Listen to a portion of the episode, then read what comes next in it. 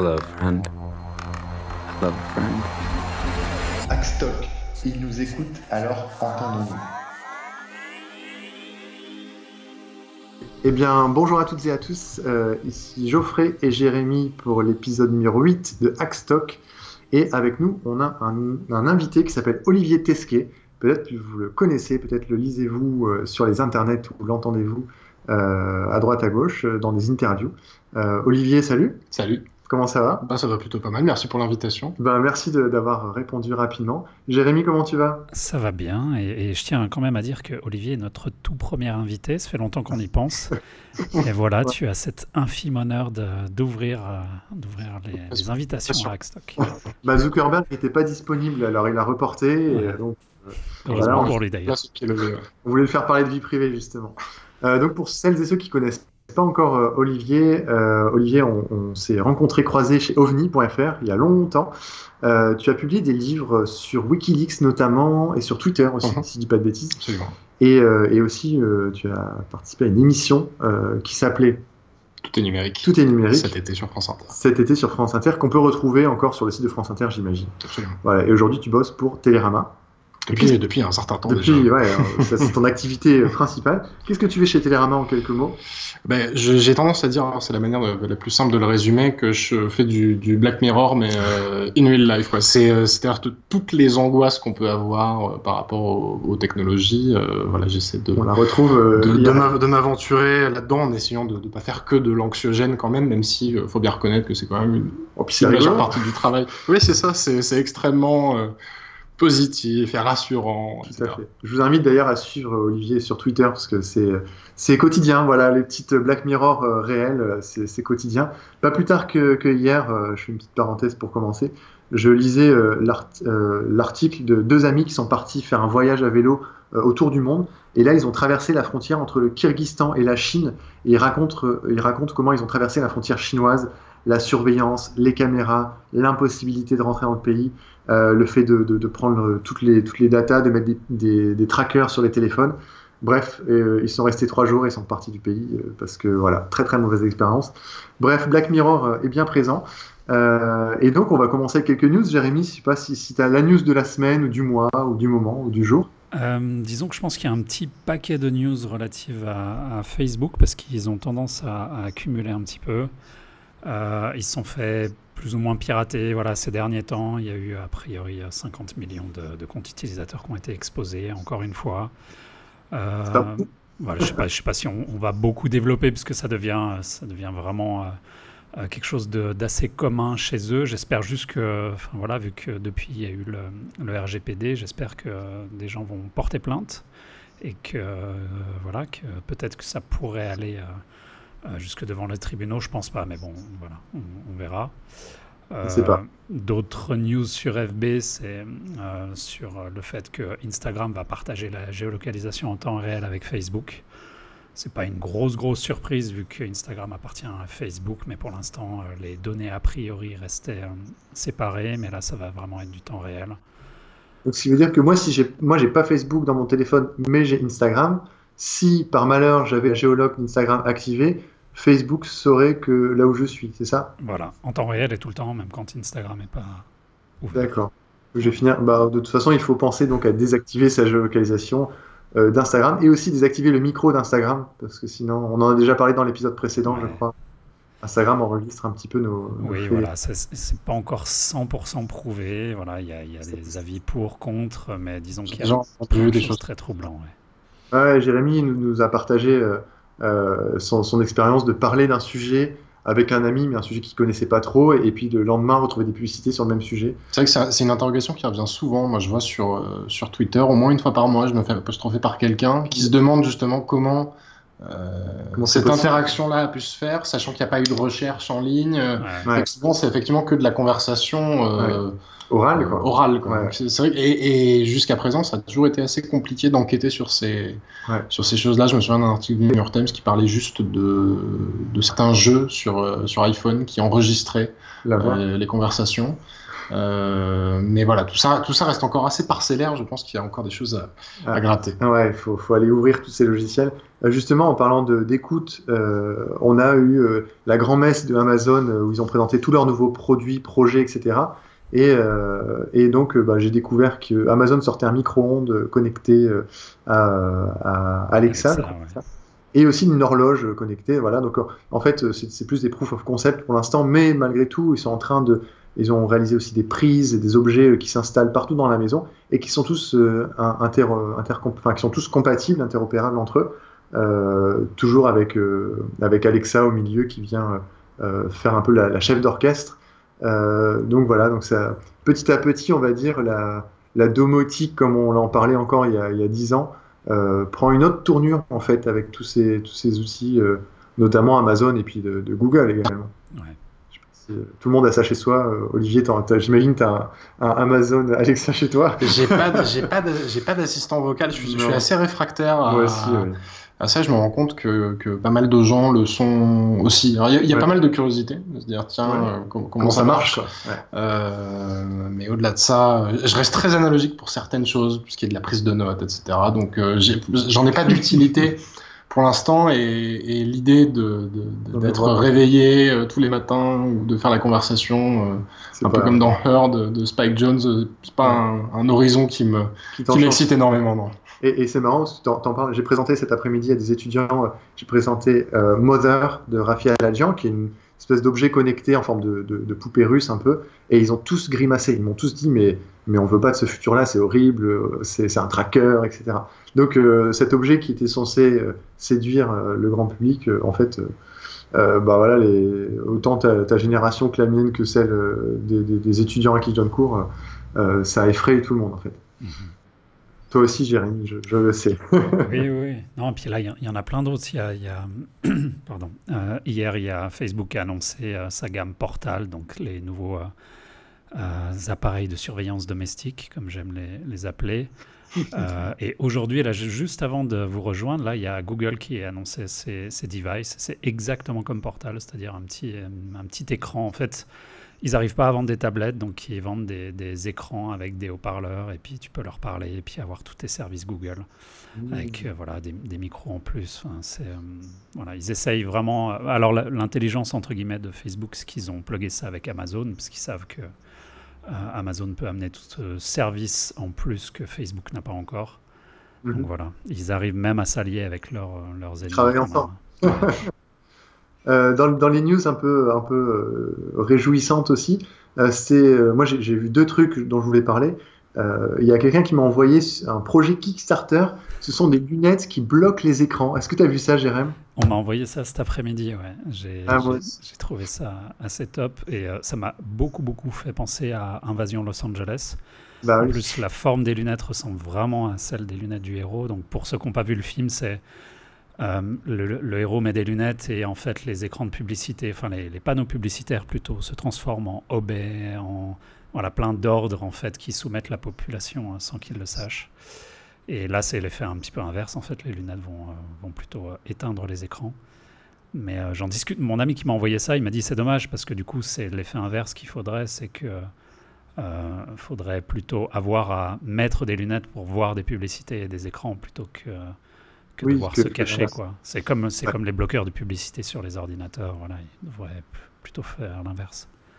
Et d'un point de vue technique, alors c'est des verres polarisés.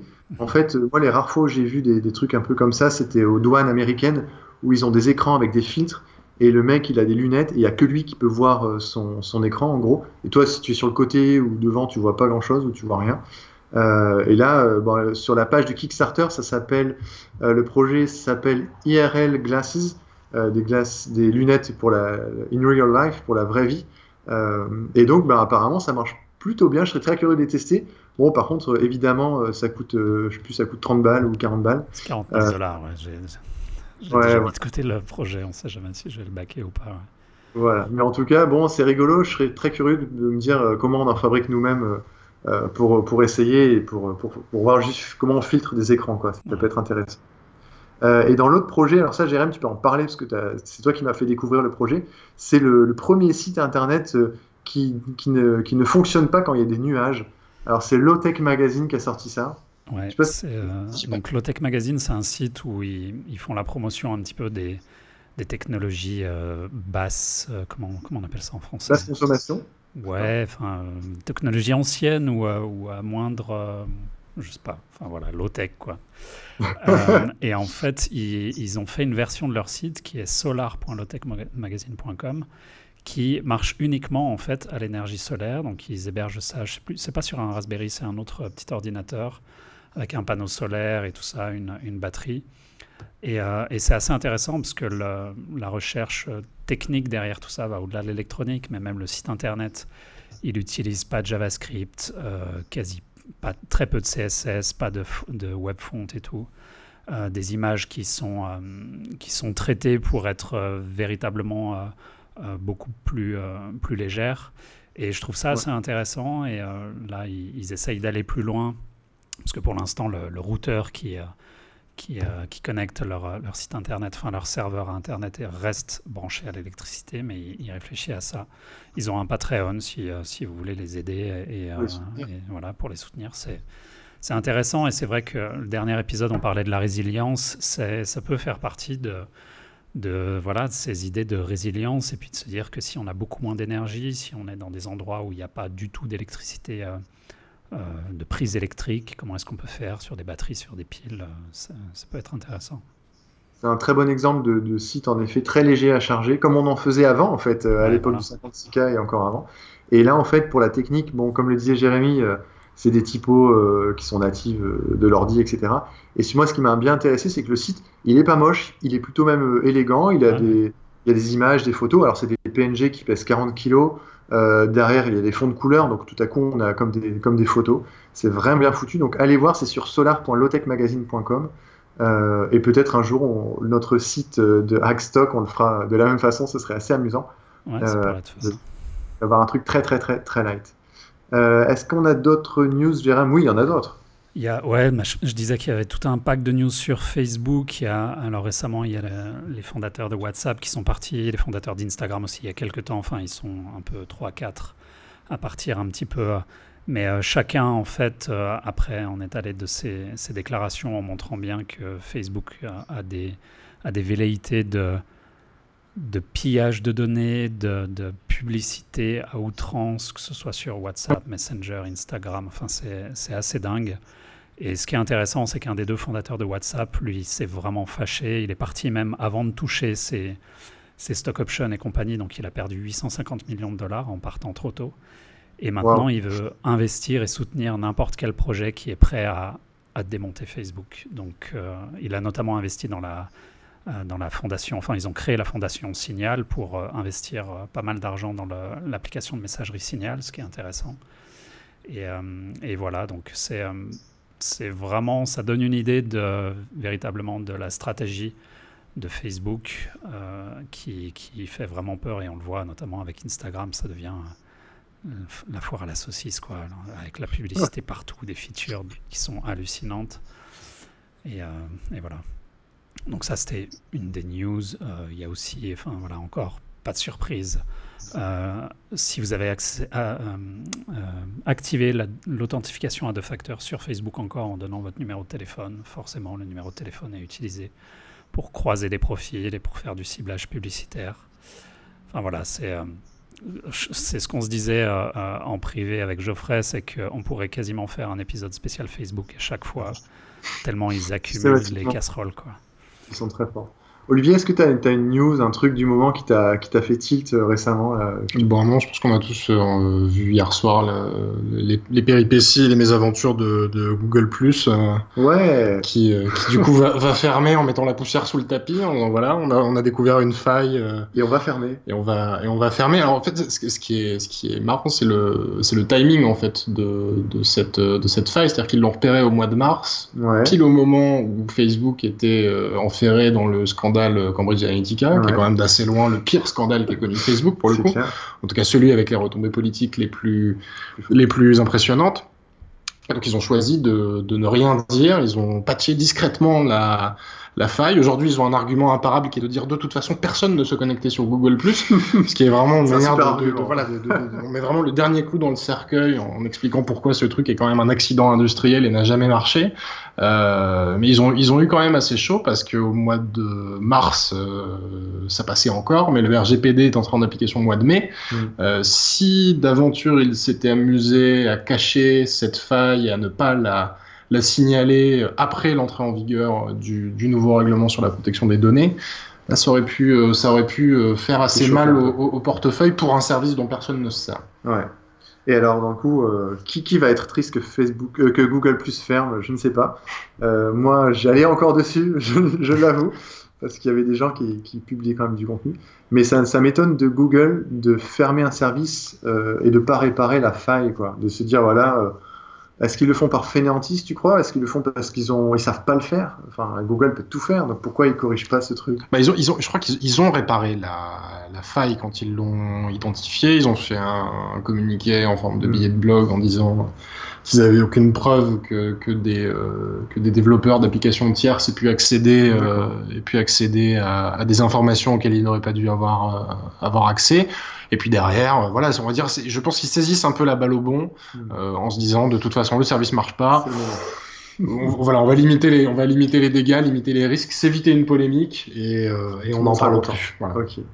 Bon, et eh ben, écoutez, euh, les amis, je pense que pour les news, on est à peu près bon. On, on pourrait encore parler d'autres trucs, mais comme d'hab, le, le temps, le temps court. Euh, et si aujourd'hui on est avec Olivier, c'est tout simplement pour aborder un sujet qui nous passionne un petit peu, qui révolte Jérémy euh, sur des événements, on va en parler, euh, qui est Palantir. Alors Palantir, peut-être que vous avez déjà entendu ce mot, euh, ce nom, qui est une entreprise euh, et euh, qui, qui existe depuis combien de temps maintenant, Palantir? Alors Palantir a été fondée en deux mille quatre, c'est une entreprise qui a, qui a quatorze ans. Alors les gens sont peut-être familiers du, du nom Palantir, même sans avoir entendu parler de l'entreprise, parce que si ouais. vous avez euh, lu... Euh, ou vu Le Seigneur des Anneaux, le Palantir est une espèce de pierre elfique qui permet de, de, voir, euh, de voir tout ce qui se passe un peu tout le temps. Donc il y, y a quand même déjà cette espèce de, de, de charge un peu euh, subliminale où on va réussir à être cet œil omniscient qui saura, qui saura tout voir et tout, et tout entendre aussi. Euh, et donc ça a été fondé en, en deux mille quatre. Et ce qui est intéressant de signaler d'emblée sur Palantir, c'est que parmi les premiers euh, financiers.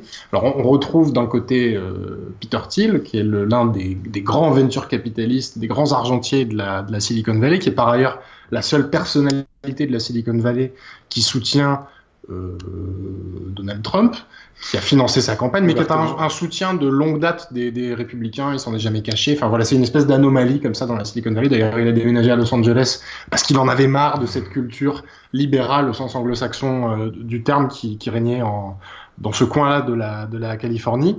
Euh, donc il a cofondé euh, l'entreprise et parmi les Les, les premiers euh, bailleurs de fonds, on va dire, il y avait In-Q-Tel, oui, qui est le fonds d'investissement euh, de la C I A et qui a mis deux millions de, de dollars à l'époque. Il faut se remettre un peu dans le contexte de, ce, de cette époque-là. On est en deux mille quatre, le onze septembre est encore relativement chaud. Ouais. Euh, les États-Unis euh, ont voté, sont en train de voter tout un tas de textes, euh, le Patriot Act étant le plus connu euh, d'entre eux, qui permettent de, de surveiller quand même assez massivement Euh, les communications, et c'est vrai que Palantir naît dans ce contexte sécuritaire-là, et le fait qu'il y ait un financement du fonds d'investissement de la C I A d'entrée de jeu montre bien qu'on est face à une entreprise qui a quand même un tropisme assez fort vers la euh, sécurité nationale, comme ils appellent ça aux États-Unis. Ça, ça montre la couleur, ouais. Jérémy, justement, euh, par rapport au lien avec la, la C I A, Euh, tu avais noté ça sur le, sur le document de travail. Ouais. Est-ce qu'il y, y, y avait des premières opérations dont tu voulais nous parler ou est-ce qu'il y avait déjà des choses euh, bah, euh... In-Q-Tel, c'est une, c'est une entreprise qui n'est pas très connue du grand public, voire même pas du tout connue, mais c'est aussi le, le tout premier investisseur de Facebook, par exemple. Donc mmh. voilà, ça, ça montre aussi amusant. Un petit peu, voilà, c'est, la, un, la... c'est un fonds stratégique. Hein, de toute ouais, façon, il ouais, faut, ouais. faut quand même se, se souvenir dans ce contexte-là que le, le, l'Internet américain est quand même bâti sur une architecture euh, militaire où il y a une consanguinité très très forte euh, avec, avec le secteur militaro-industriel. Ça date d'Arpanet, ça date vraiment de, de, de, du tout début, de, de la conception même. Donc c'est vrai que ouais. c'est assez logique de retrouver euh, un fonds comme celui-là euh, au capital de, de, d'entreprises qui sont vouées à devenir des entreprises stratégiques à un égard ou à un autre pour les, pour les États-Unis. Ouais. Voilà, et donc, après, euh, après, c'est pas toujours forcément négatif, entre guillemets. Après, bon, si c'est la C I A qui, euh, qui investit dans des boîtes de data, oui, il y a, il y a quand même... Euh, un peu une stratégie de, de surveillance, mais In-Q-Tel, par exemple, ils, ils, ont, euh, ils participent et ils investissent dans GitLab, qui est le, la version, enfin, on va dire, l'alternative open source de GitHub. Et ça peut faire peur, mais en même temps, voilà, je pense qu'ils investissent dans des outils qui servent aussi euh, au renseignement américain. Euh, t'en parlais justement, Olivier, l'armée a énormément financé. L'ar- l'armée, c'est ceux qui ont créé euh, Tor. J'ai, j'ai cité cet exemple-là aussi. Donc voilà, ils investissent aussi dans les outils qui peuvent leur servir ou servir à leurs alliés. Mais, euh, mais bon, in, quand, quand la C I A investit dans Palantir ou Facebook, on sait très bien euh, quel est leur but.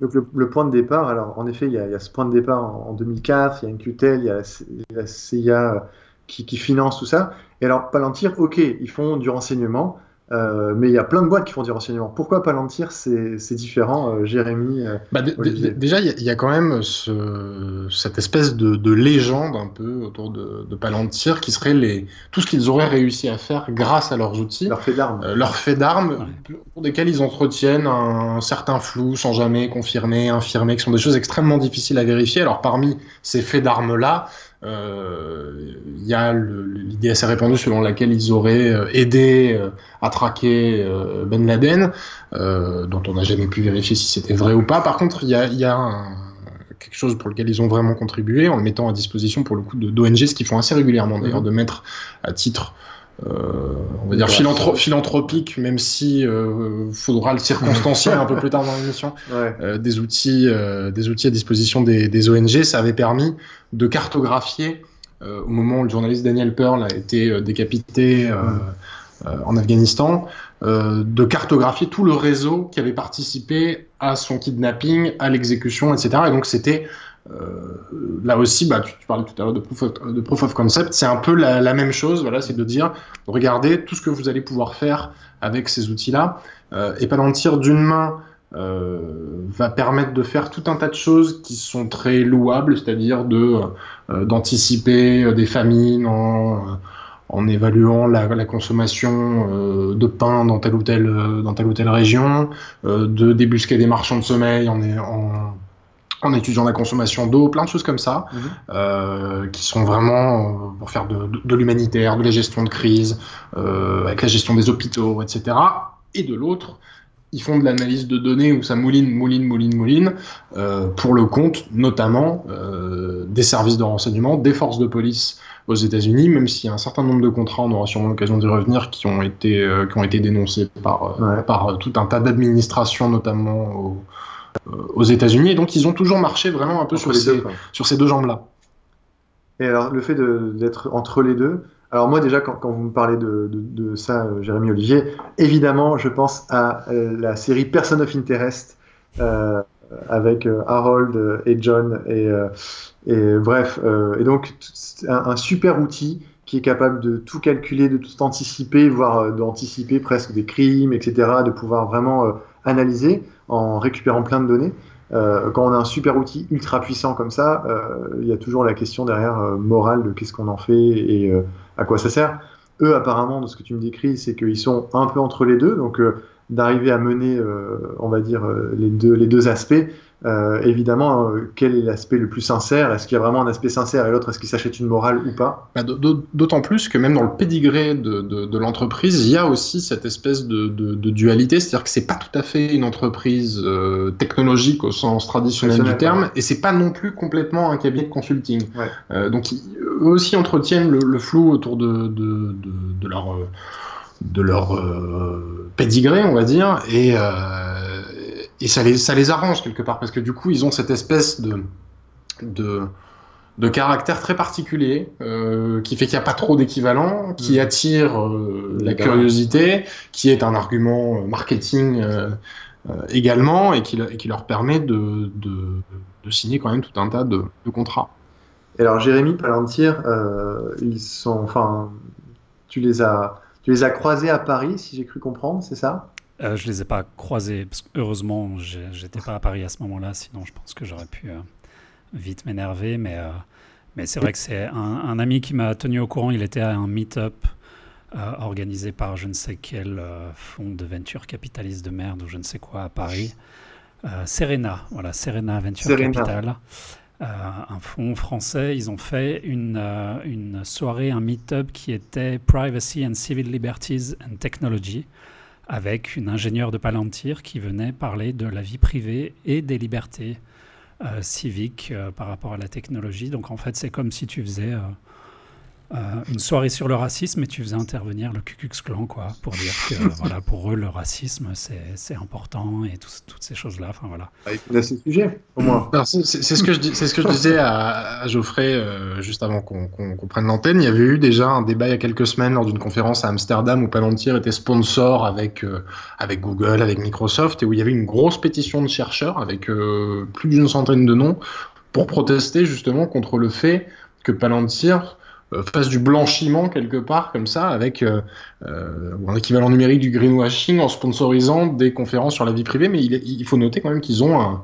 un espèce de, de comité, comité d'éthique euh, mais comité d'éthique qui est rémunéré pour siéger justement dans ce comité d'éthique dans lequel on a des profs de droit ou des, ou des acteurs de la société euh, civile, mais qui ne remplissent pas cette fonction-là Euh, à titre euh, à titre purement bénévole. Après, on, on l'a on l'a pas évoqué pour l'instant. Je sais pas à quel moment vous voulez quand en, tu veux, en, en parler. Le fait qu'on parle beaucoup de Palantir comme d'une entreprise américaine qui a des affaires aux États-Unis, euh, faut quand même préciser qu'ils sont en train de s'implanter de plus en plus euh, en France. Ça a commencé euh, avec ce contrat qui a été signé avec avec la D G S I pour dix millions d'euros. dix millions. Euh, à l'été, euh, à l'été, je pense qu'ils aimeraient bien avoir dix milliards de budget, mais c'est pas encore le cas. dix millions d'euros de, budget, de, de dix millions d'euros de contrat en, à l'été deux mille seize.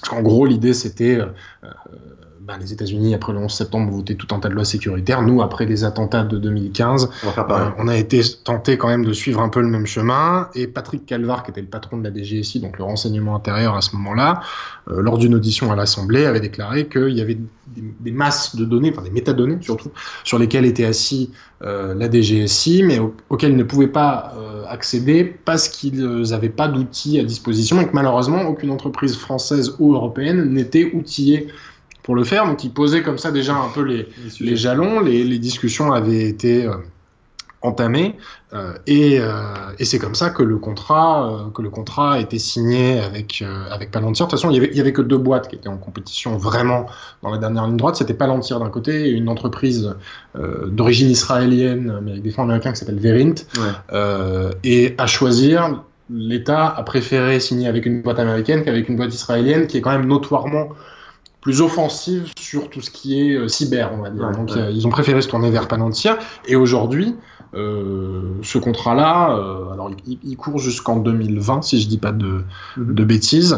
Euh, il y aura un nouvel appel d'offres à ce moment-là. Il y a déjà des entreprises françaises qui sont en train de se positionner. Et par tout un tas de, de, de déclarations qu'on a pu avoir ces dernières semaines ou ces derniers mois, euh, il y a quand même une tentative assez forte du côté de l'exécutif, notamment, de reprendre la main sur l'outil et de se désengager le plus rapidement possible de Palantir, sachant que les, ser- les autres services de renseignement, au premier rang desquels la D G S E, donc le renseignement extérieur, et la D R M, qui est la direction du renseignement militaire, euh, voient ça d'un assez mauvais œil. C'est aussi le cas de, de l'A N S I, euh, qui est un peu le, le pompier numérique français, qui, là aussi, n'est pas très enthousiaste à l'idée de voir une entreprise comme Palantir travailler avec les services de renseignement français, et donc avoir possiblement accès Euh, à des informations classifiées, même si du côté de la D G S I et du côté de Palantir, on assure que tout ça est, est, tout, à fait, euh, est tout à fait cloisonné. Et, euh, et dans le même temps, ils ont aussi des contrats avec des entreprises. Ils ont, ils ont signé Airbus ouais. euh, il y a, il y a quelque temps. Ils ont ouvert une antenne à Toulouse, d'ailleurs, pour être vraiment au plus près d'Airbus. C'est chez Airbus qu'ils sont allés chercher leur nouveau directeur euh, ouais, exactement, euh, ouais. France. Brégier, ouais.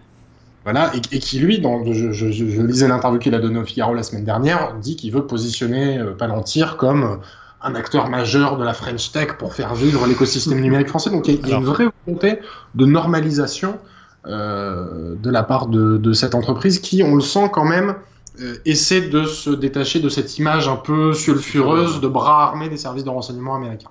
Ouais, le, le, la déclaration officielle de Palantir, c'était le rôle de Fabrice Brégier, contribuer à la croissance de l'écosystème Good Tech mmh. en France et développer des partenariats ah ouais, avec des organisations françaises qui partagent le goût pour l'innovation éthique et l'excellence technologique. Donc ils y vont à fond, hein, c'est YOLO.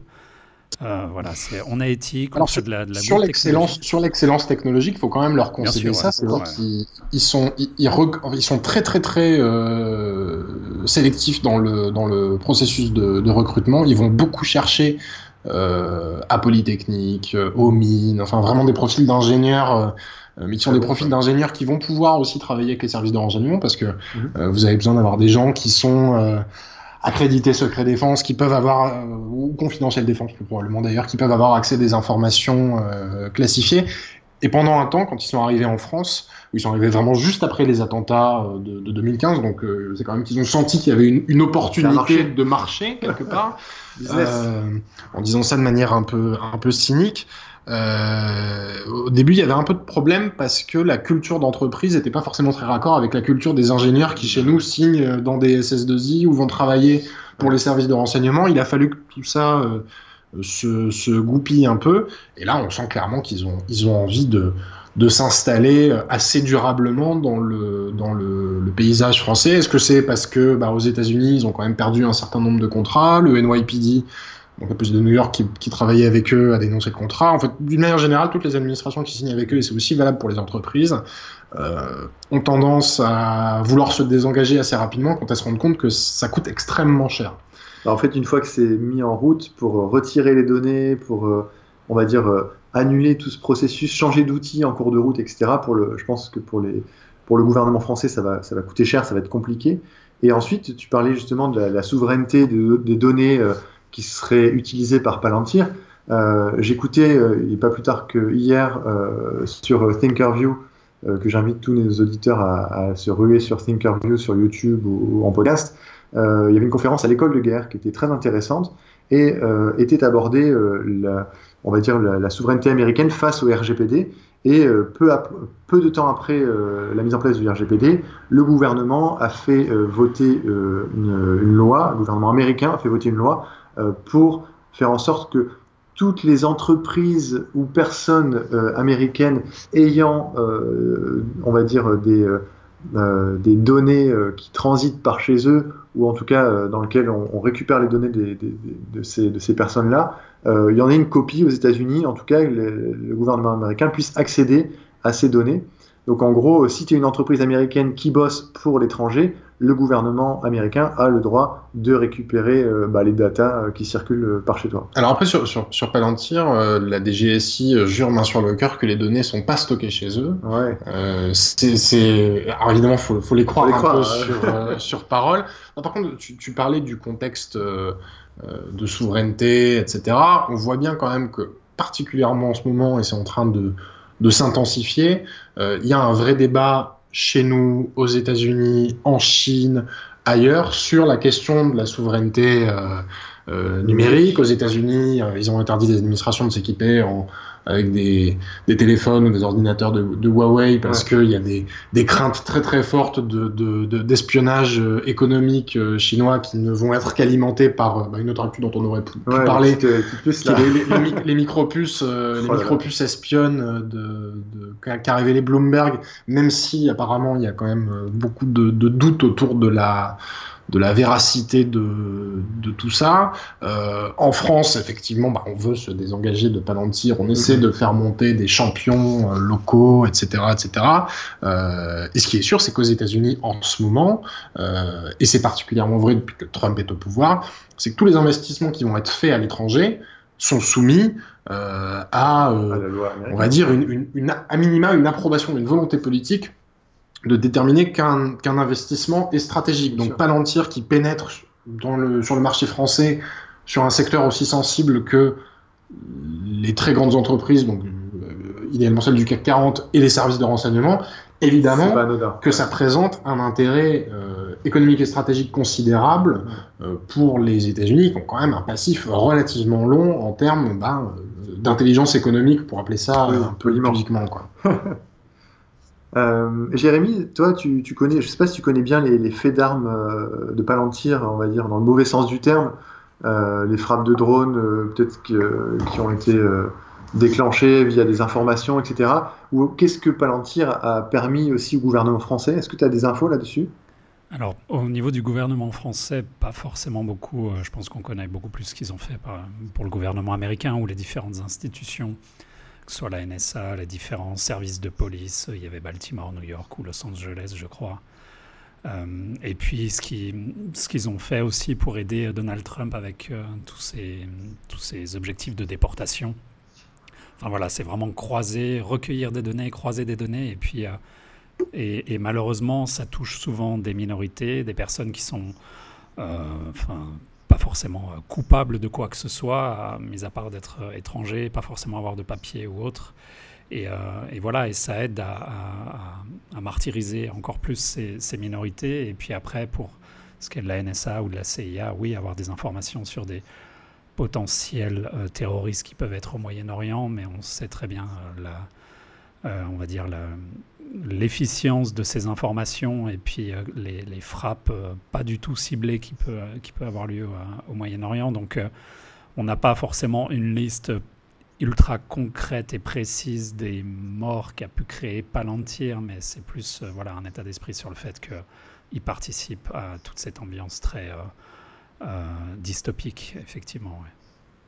Moi, il y avait deux exemples qui me venaient en tête. Alors déjà, pour, pour rebondir sur ce que tu dis sur les, sur les frappes de drones, c'est vrai qu'il est quand même utile de rappeler que aujourd'hui, mais ça vaut depuis que le programme euh, d'assassinat ciblé, comme on dit aux États-Unis, par, ouais. par des drones euh, depuis, euh, depuis quand même de nombreuses années, y compris sous Obama, où ça a fonctionné à plein régime, euh, on ne traque pas des individus, on traque des, des cartes SIM et des téléphones portables. Hein, ouais, moi, c'est, j'en, j'en ai beaucoup parlé avec euh, un journaliste américain qui s'appelle Jérémy, qui a énormément travaillé sur ces questions-là, qui est l'un des cofondateurs de, de The Intercept. Mm. Euh, donc effectivement, à partir du moment où on traque des cartes SIM et des téléphones portables, c'est-à-dire des métadonnées, c'est-à-dire le cœur de métier de Palantir, on peut raisonnablement imaginer que les informations qui sont transmises bah, vont ensuite permettre de euh, frapper une cible. Alors, est-ce que ce sera euh, un, un vrai terroriste, euh, euh, l'enfant d'un terroriste ou quelqu'un qui n'a rien à voir avec, euh, avec tout ça? Bien malin, celui qui saura le dire. Donc, ça, c'était la, la première observation. Après, il y a deux exemples. Il y a eu un exemple assez documenté, pour le coup, à la Nouvelle-Orléans, mmh. euh, cet hiver, euh, qui était sorti dans The Verge, je crois, euh, et qui montrait en fait comment euh, Palantir avait donc vendu ses services euh, à la mairie de la Nouvelle-Orléans, bien aidé par le maire, qui avait quand même soutenu, euh, soutenu euh, tout ça, euh, avec l'idée bah, de faire un peu de la police prédictive, de cartographier les zones de crime, et cetera. Et en fait, on s'est rendu compte que ça... La même conclusion à chaque fois sur la police prédictive, c'est-à-dire que quand vous commencez à cartographier euh, les zones à risque, les comportements à risque, et cetera, ça ne fait qu'amplifier euh, des inégalités euh, et, des, et des discriminations qui existent déjà. Déjà par défaut. Euh, ouais. Et donc, effectivement, bah, on allait déterminer que parce que vous vivez dans tel quartier, il y a une espèce de déterminisme géographique qui va faire que vous êtes plus enclin à euh, commettre un délit, à agresser quelqu'un, bah, être agressé par quelqu'un. Euh, tout ça, évidemment, pour, pour gonfler, pour gonfler les, les statistiques de la, de la police. Donc ça, c'était un exemple assez intéressant et assez, euh, étayé. Et, assez ouais. étayé. Euh, et j'ai oublié l'autre exemple que je voulais évoquer, mais qui va revenir. Il va revenir quand on parlera d'autre chose. Incess- incess- incessamment sous peu, ouais.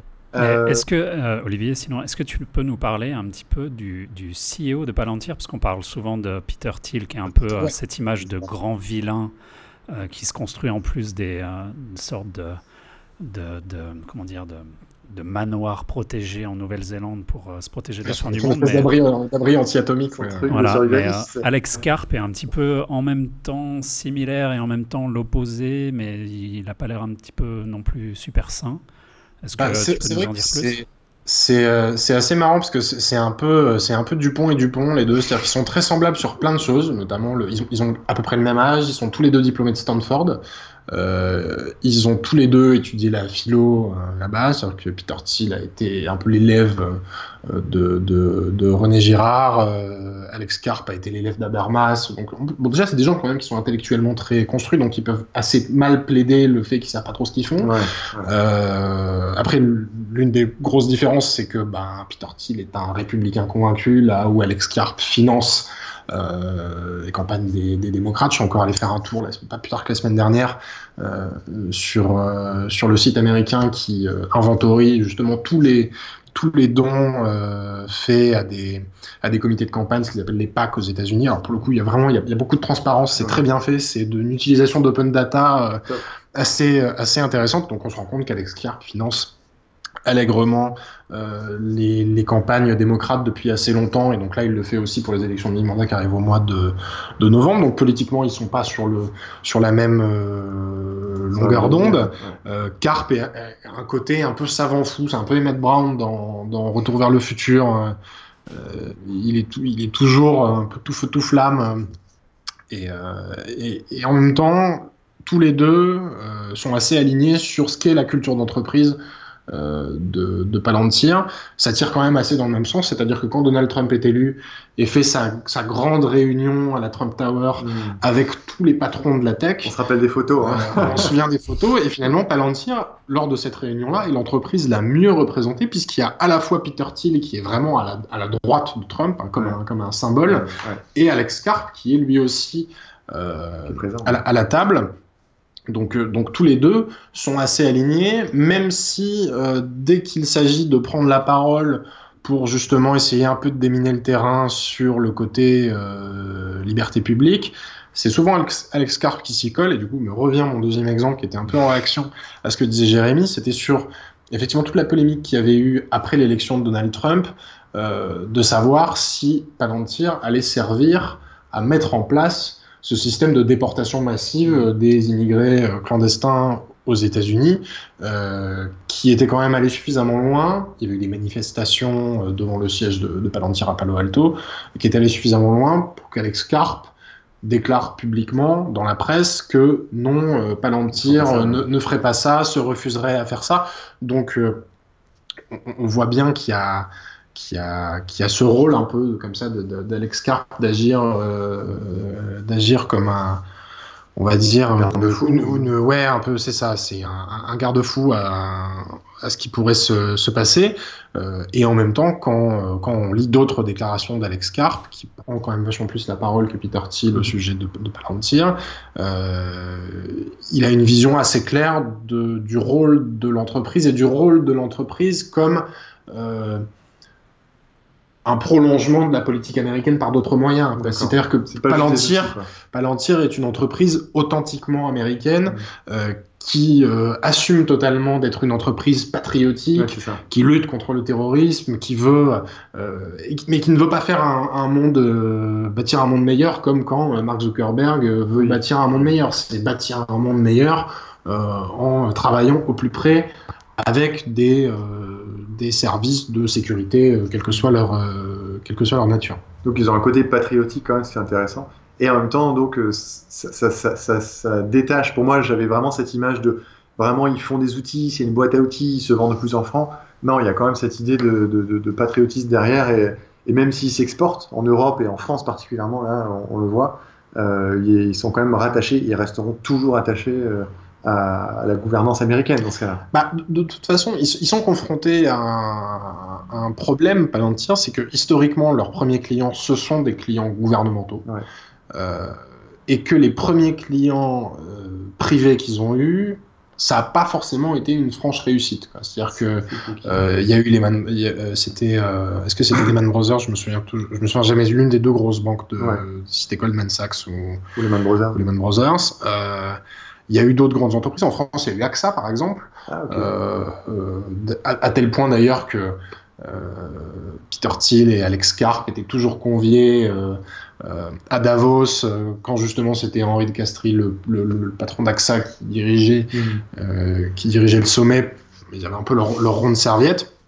Et puis AXA, comme d'autres entreprises, s'est rendu compte que ben, euh, les services de Palantir étaient très très chers, que finalement c'était peut-être plus intéressant de commencer à réfléchir à des systèmes euh, en interne ou moins onéreux, et cetera. Et donc, ils ont toujours eu du mal à faire la bascule financièrement de, euh, des partenariats publics vers le privé. Euh, donc, c'est pour ça qu'ils continuent à cultiver, euh, à cultiver les deux en disant, quand ils vont parler d'Airbus, Euh, de dire euh, bah, regardez les outils de Palantir, c'est formidable parce que ça va vous permettre de rationaliser la production, de, euh, de gagner du temps, de gagner de l'argent, de détecter les menaces internes, parce que c'est aussi ça quand même, hein, les, les, les produits que vend, que vend Palantir, les insider threats comme on dit. Mm-hmm. Euh, donc il va y avoir ce discours-là quand on va parler d'un Airbus, et puis quand ils vont parler de la D G S I, ça va être, on veut être des partenaires euh, euh, du, du pouvoir euh, régalien. Passe, quoi. Ouais. Donc euh, donc il y, y a vraiment cette... Euh, cette ambivalence un peu, et, euh, et il, marche, euh, il marche un peu sur des œufs euh, avec tout ça. Est-ce qu'on a aujourd'hui, euh, alors euh, je, je regarde les questions, le podcast avance, est-ce, moi j'avais deux questions euh, pour toi, et peut-être Jérémy aussi, parce que tu as peut-être des réponses. Est-ce qu'aujourd'hui il y a des concurrents à Palantir? Alors tu parlais de cette entreprise israélienne, et les Israéliens sont très forts euh, euh, sur les entreprises tech, hein, c'est assez impressionnant ce qu'ils sont capables de faire. Euh, est-ce qu'il y a des concurrents? et, euh, et, et les gens qui nous écoutent, Euh, voilà, Palantir, la France, le gouvernement, et cetera. Est-ce qu'on peut se protéger de Palantir? Donc, c'est deux questions euh, différentes, mais bah, je réponds à celle que, qui te sur les Sur les concurrents, euh, en, en France, en fait, Palantir serait le mélange entre Thales, un peu d'un côté, en, en moins gros. Ouais. Euh, c'est un peu la taille intermédiaire entre une start-up et un, un poids un lourd Thales, de, type, de type Thales. Mm-hmm. C'est-à-dire que Thales, par exemple, c'est eux qui font la, la fameuse plateforme nationale des interceptions judiciaires qui est censée centraliser les, les écoutes administratives, qui est un, a, là aussi un accident industriel d'une ampleur assez euh, inédite, puisque la facture est beaucoup plus élevée euh, que ce qui était prévu à la base, que c'est perclus de bugs, ça ne marche pas, et cetera. Ouais. Mais bon... Euh, en, en tout cas, c'est, un, c'est des, finalement une compétence qui n'est pas très différente de ce que vend, de ce que vend Palantir, et en même temps, c'est un peu un, un Capgemini, quoi. C'est-à-dire ouais. que je, je lisais ce matin euh, un, un papier somme assez bien foutu du, du Monde, euh, dans lequel un salarié de Palantir expliquait que euh, Palantir était Capgemini en plus stylé. Voilà, donc c'est un peu... Je pense que ça, ça, ça, correspond, ça correspond un peu à l'idée qu'ils s'en font, en tout cas en, en interne, mais c'est ce mix entre... Euh, une entreprise technologique un peu traditionnelle qui vend, euh, qui vend des systèmes d'information, du matériel, et cetera, et un cabinet consulting qui va euh, épauler, euh, épauler euh, bah, des clients, que ce soit des administrations, des entreprises. Il y a des concurrents qui commencent à essayer de se positionner. Euh, euh, je voyais une, euh, une petite entreprise qui a, dont on parlait dans l'Express il y a quelques semaines, qui s'appelle Flaminem, par un, montée par un ancien de Bercy, euh, qui est dans la campagne de, de Macron, Euh, dans laquelle on retrouve parmi les, parmi les conseillers, alors c'est, c'est pas, c'est pas Benalla jusqu'à preuve du contraire, pour l'instant, mais parmi les conseillers par exemple, il y a euh, Alain Juillet euh, euh, qui est un, le grand Manitou de l'intelligence économique euh, en France, ancien de la D G S E. Mmh.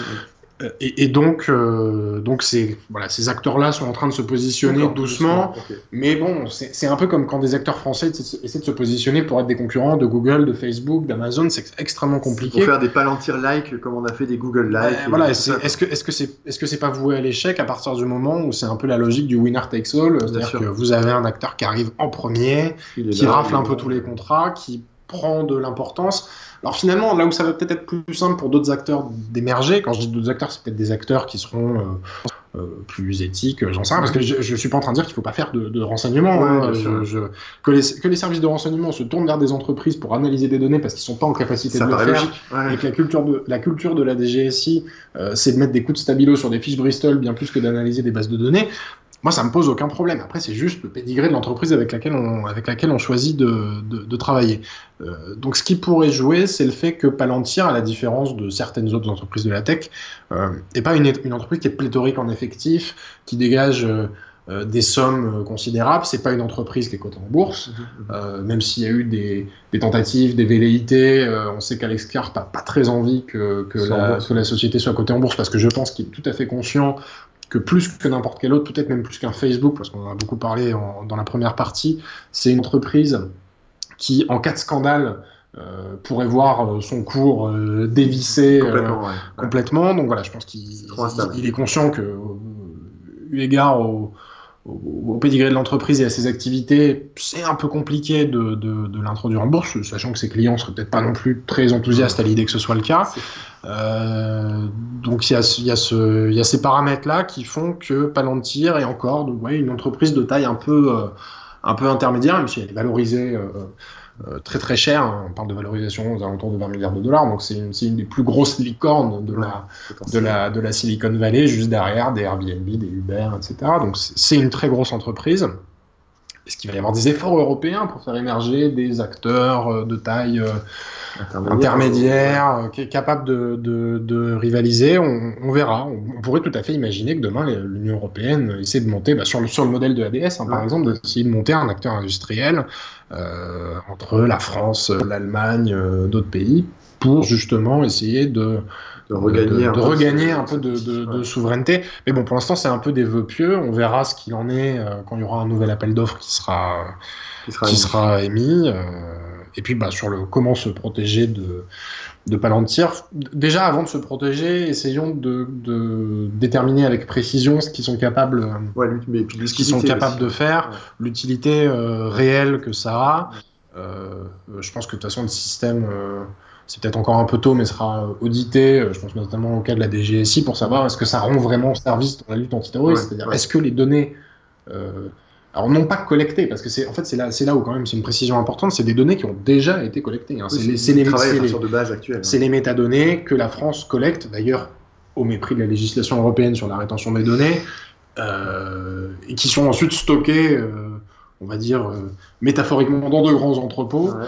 Euh, et ensuite, là-dessus, bah, Palantir va exploiter euh, ces données-là pour ensuite les cartographier, faire des espèces de, de grands ouais. arbres comme ça. On arrive à, et, rendre, et rendre ça utilisable et lisible par des, euh, par des analystes, par des agents du renseignement, ouais. par des policiers qui, derrière, vont essayer d'en tirer un avantage euh, opérationnel, on va dire. C'est un gros problème de la collecte de données, c'est qu'une fois qu'on a collecté, on ne sait pas forcément toujours quoi en faire, ni, euh, ni comment l'analyser. C'est ça. Mais après, eux, euh... eux ne, ne cessent de répéter euh, en interne, vers l'extérieur, et, et à la D G S I, ils disent d'ailleurs la même chose.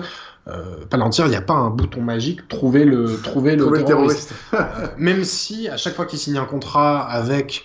Euh, avec des forces de police, avec des services de renseignement, la question vient ah, invariablement. Ouais, ouais. Alors, bah, évidemment, parce que tous les services de renseignement ou toutes les forces de police de la Terre rêvent du bouton vrai. magique, trouver le terroriste. Mais euh, pas encore. Ce bon, bouton-là, bon. ce bouton-là n'existe pas. C'est, c'est pas non plus les, les pré-cox de, de Minority ouais. Report, ils sont pas capables de voir le futur.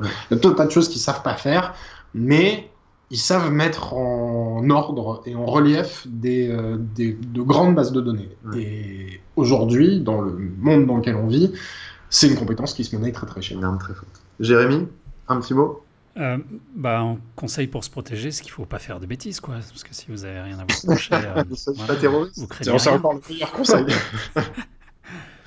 Non, mais c'est, c'est, c'est vrai que voilà, on, on parle souvent de, de ça. Enfin, euh, beaucoup de gens, je pense, pourraient dire que c'est une, c'est une super chose qu'une entreprise comme ça aide à l'antiterrorisme et tout, parce que ça va pouvoir permettre de, de sécuriser le pays. Mais voilà, il faut toujours voir un peu les, les, les side effects euh, négatifs qu'il peut y avoir sur, sur les libertés individuelles, sur la vie privée et tout ça. Et je pense qu'on est déjà sur un terrain très, très glissant en France, en Europe et dans le monde. Donc, euh, je pense que Palantir n'aidera pas forcément à, à améliorer tout ça, malheureusement. Et, et justement, alors, tu parles, on, c'est, ça arrive parfaitement. Euh, le film est, euh, dont on voulait vous parler euh, sur, cette, sur cet épisode, c'est un documentaire d'Arte sur les pré-crimes, les, les, les, les outils de prédiction des crimes. Euh, c'est un documentaire Arte. On vous partagera le lien, je pense, sur, sur Twitter. Euh, qui, moi j'ai, j'ai, j'ai pas regardé l'intégralité du documentaire, mais on voit les algorithmes de reconnaissance, euh, notamment de, d'analyse euh, sur les caméras de surveillance, et on voit comment, euh, bah voilà, comment en fait chaque être humain est, est, est identifié. Il y a des chaque euh, chaque être humain sur les caméras est un peu comme un vecteur, et donc quand les deux vecteurs se croisent et qu'il y a, imaginons qu'il y en a un qui va plus vite euh, une fois qu'il a croisé le premier vecteur. Bon, bah on, on, sur la caméra et sur l'algorithme, ça ressort et c'est considéré comme un, un comportement déviant, pas normal, et cetera. Bref, je vous invite vraiment à aller voir, euh, vous cherchez pré-crime et documentaire Arte euh, sur Internet et vous tomberez là-dessus. Je pense que c'est encore en libre accès. Euh, et surtout, c'est, c'est assez impressionnant et, de voir ce dont on est capable, et en tout cas ce dont on est au courant, parce qu'il y a plein de trucs dont on est capable, mais on n'est pas forcément au courant, je pense, en termes de, de techno et d'analyse de, de comportement, euh, et notamment ce qu'ils font en Chine, c'est assez... Euh, ils sont extrêmement, extrêmement bons euh, quand on voit... Euh, quand oui, on voit sur la, la, la reconnaissance faciale sur les caméras, c'est, euh, c'est, un, c'est, la, c'est la nouvelle frontière. C'est-à-dire que là, on parle ouais. beaucoup depuis tout à l'heure d'analyse de données. Ouais. Euh, je pense que dans les cinq euh, prochaines années, on parlera beaucoup plus de, de biométrie, de reconnaissance faciale. Alors, pour, et, sachant qu'il y a beaucoup de progrès à faire. Hein, oui, oui, que c'est pas encore toutes réel, les expérimentations de caméras euh, de surveillance euh, dites intelligentes Euh, sont pour l'instant des, des fiascos euh, absolus. Euh, j'entendais Valérie Pécresse la semaine dernière qui réclamait en région parisienne des caméras intelligentes pour euh, repérer euh, les délinquants, euh, les interdits de stade, euh, les resquilleurs du métro. S'ils ont des casquettes, voulez. des bananes et des baskets. Le, le problème, c'est que des expérimentations qui ont été menées par exemple au Royaume-Uni là-dessus, euh, ils avaient fait un test au carnaval de Notting Hill en croisant donc, des, des photos de personnes et puis des identités, de, de, enfin, des suspects recherchés par, ouais. la, par la police. On était sur une marge d'erreur de quatre-vingt-dix pour cent. Euh, c'est pas hyper donc, efficace. Pour l'instant, euh, déjà la marge d'erreur d'un pour cent est problématique, elle est compliquée à résorber. Alors quand vous avez une marge d'erreur de quatre-vingt-dix pour cent, il y, y a vraiment du, y a du boulot. Ouais. Donc euh, ça c'est un peu le, le docu euh, de la semaine. Et puis euh, Jérémy, tu voulais nous parler rapidement d'un, d'un petit outil, euh, même pas forcément un petit outil, mais un outil très pratique qui s'appelle Tails. Ouais, Tails, tu dois sûrement connaître, Olivier, c'est un système d'exploitation en fait, tout simplement, un, un, ce qu'on appelait avant un live C D, à l'époque où on mettait ça encore sur C D, mais c'est plutôt live clé U S B. C'est, une, c'est juste une distribution Linux euh, sécurisée, euh, anonyme, qui permet en fait de, de plugger une clé U S B sur n'importe quel ordinateur, un P C, un Mac, de démarrer dessus et d'avoir votre, votre système d'exploitation sécurisé où vous pouvez... utiliser une messagerie euh, voilà, chiffrée, vous avez les clés P G P pour envoyer des emails chiffrés aussi, euh, taper vos documents, enfin voilà, ça permet par exemple si vous allez dans, dans un cybercafé chez quelqu'un ou si vous êtes dans un pays un petit peu, un petit peu bizarre comme la Chine ou, euh, ou même moins bizarre comme les États-Unis ou la France des fois à certains endroits, euh, voilà, d'être, euh, si vous n'êtes pas sûr de l'ordinateur ou quoi, de, de, de pouvoir euh, utiliser vos, vos documents, vos données, communiquer avec les gens de manière euh, sécurisée. Il y a même des choses qui servent à, à limiter ou à, ou à se prémunir des keyloggers, donc qui vont enregistrer vos, vos touches de clavier.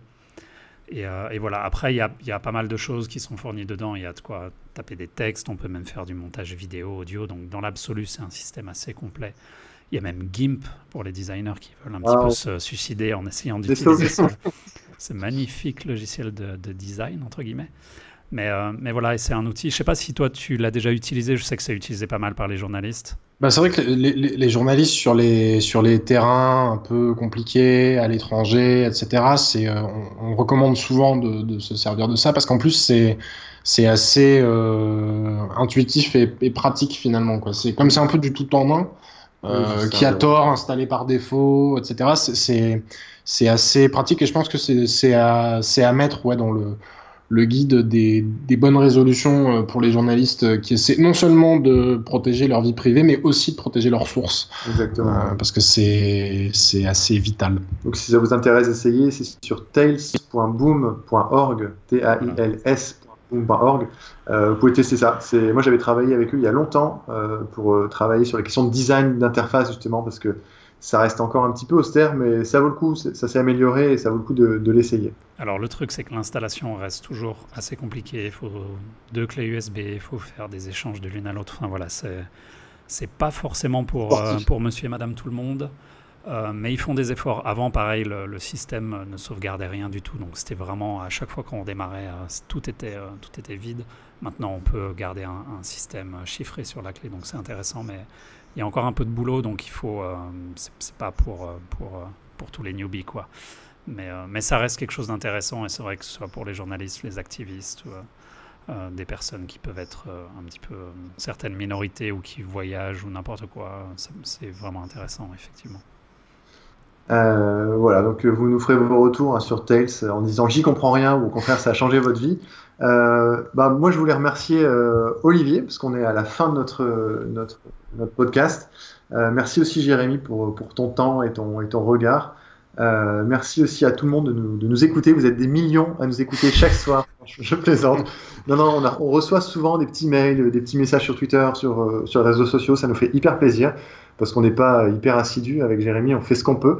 Euh, donc voilà, Jérémy, c'était un petit mot de la fin pour, pour Olivier ou pour les auditeurs. Euh, bah oui, merci, merci Olivier. Moi, je suis, je suis content que, que tu aies été si, si réactif et motivé. Moi, ça fait un moment que je te suis, ton blog, les boîtes noires et, et compagnie, ou sur Twitter. Ou, voilà, c'est, donc je, je, je conseille à tout le monde de te suivre sur, sur Twitter. Est-ce que tu es sur Mastodon aussi ou pas ? Oui, oui, absolument. Ah, okay. Rejoignez-nous bah, sur Mastodon. Voilà, absolument. Je suis, je suis aussi sur, euh, sur Mastodon. Ça doit être sur, la, sur l'instance de la, de la quadrature, euh, probablement. Ok, ah, c'est cool. Et, euh, ouais.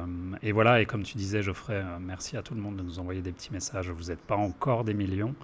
Euh, heureusement d'ailleurs, parce que peut-être que ne, nos serveurs ou quoi ne tiendraient pas. Mais, euh, mais voilà, c'est, c'est motivant et c'est vrai que c'est intéressant d'avoir des, des retours positifs. Euh, donc n'hésitez pas, à, et ou même des retours négatifs. Hein. C'est vrai que de temps en temps, on, on peut dire quelques bêtises, euh, donc c'est intéressant aussi euh, de, de nous dire quand, euh, quand ça ne va pas. Merci Jérémy, et puis ben, on termine en musique comme à chaque fois, et ben, aujourd'hui c'est Spy Break sur la bande originale de Matrix, un morceau et un film qu'on connaît bien, euh, et donc euh, ben, voilà, c'est parti, Spy Break.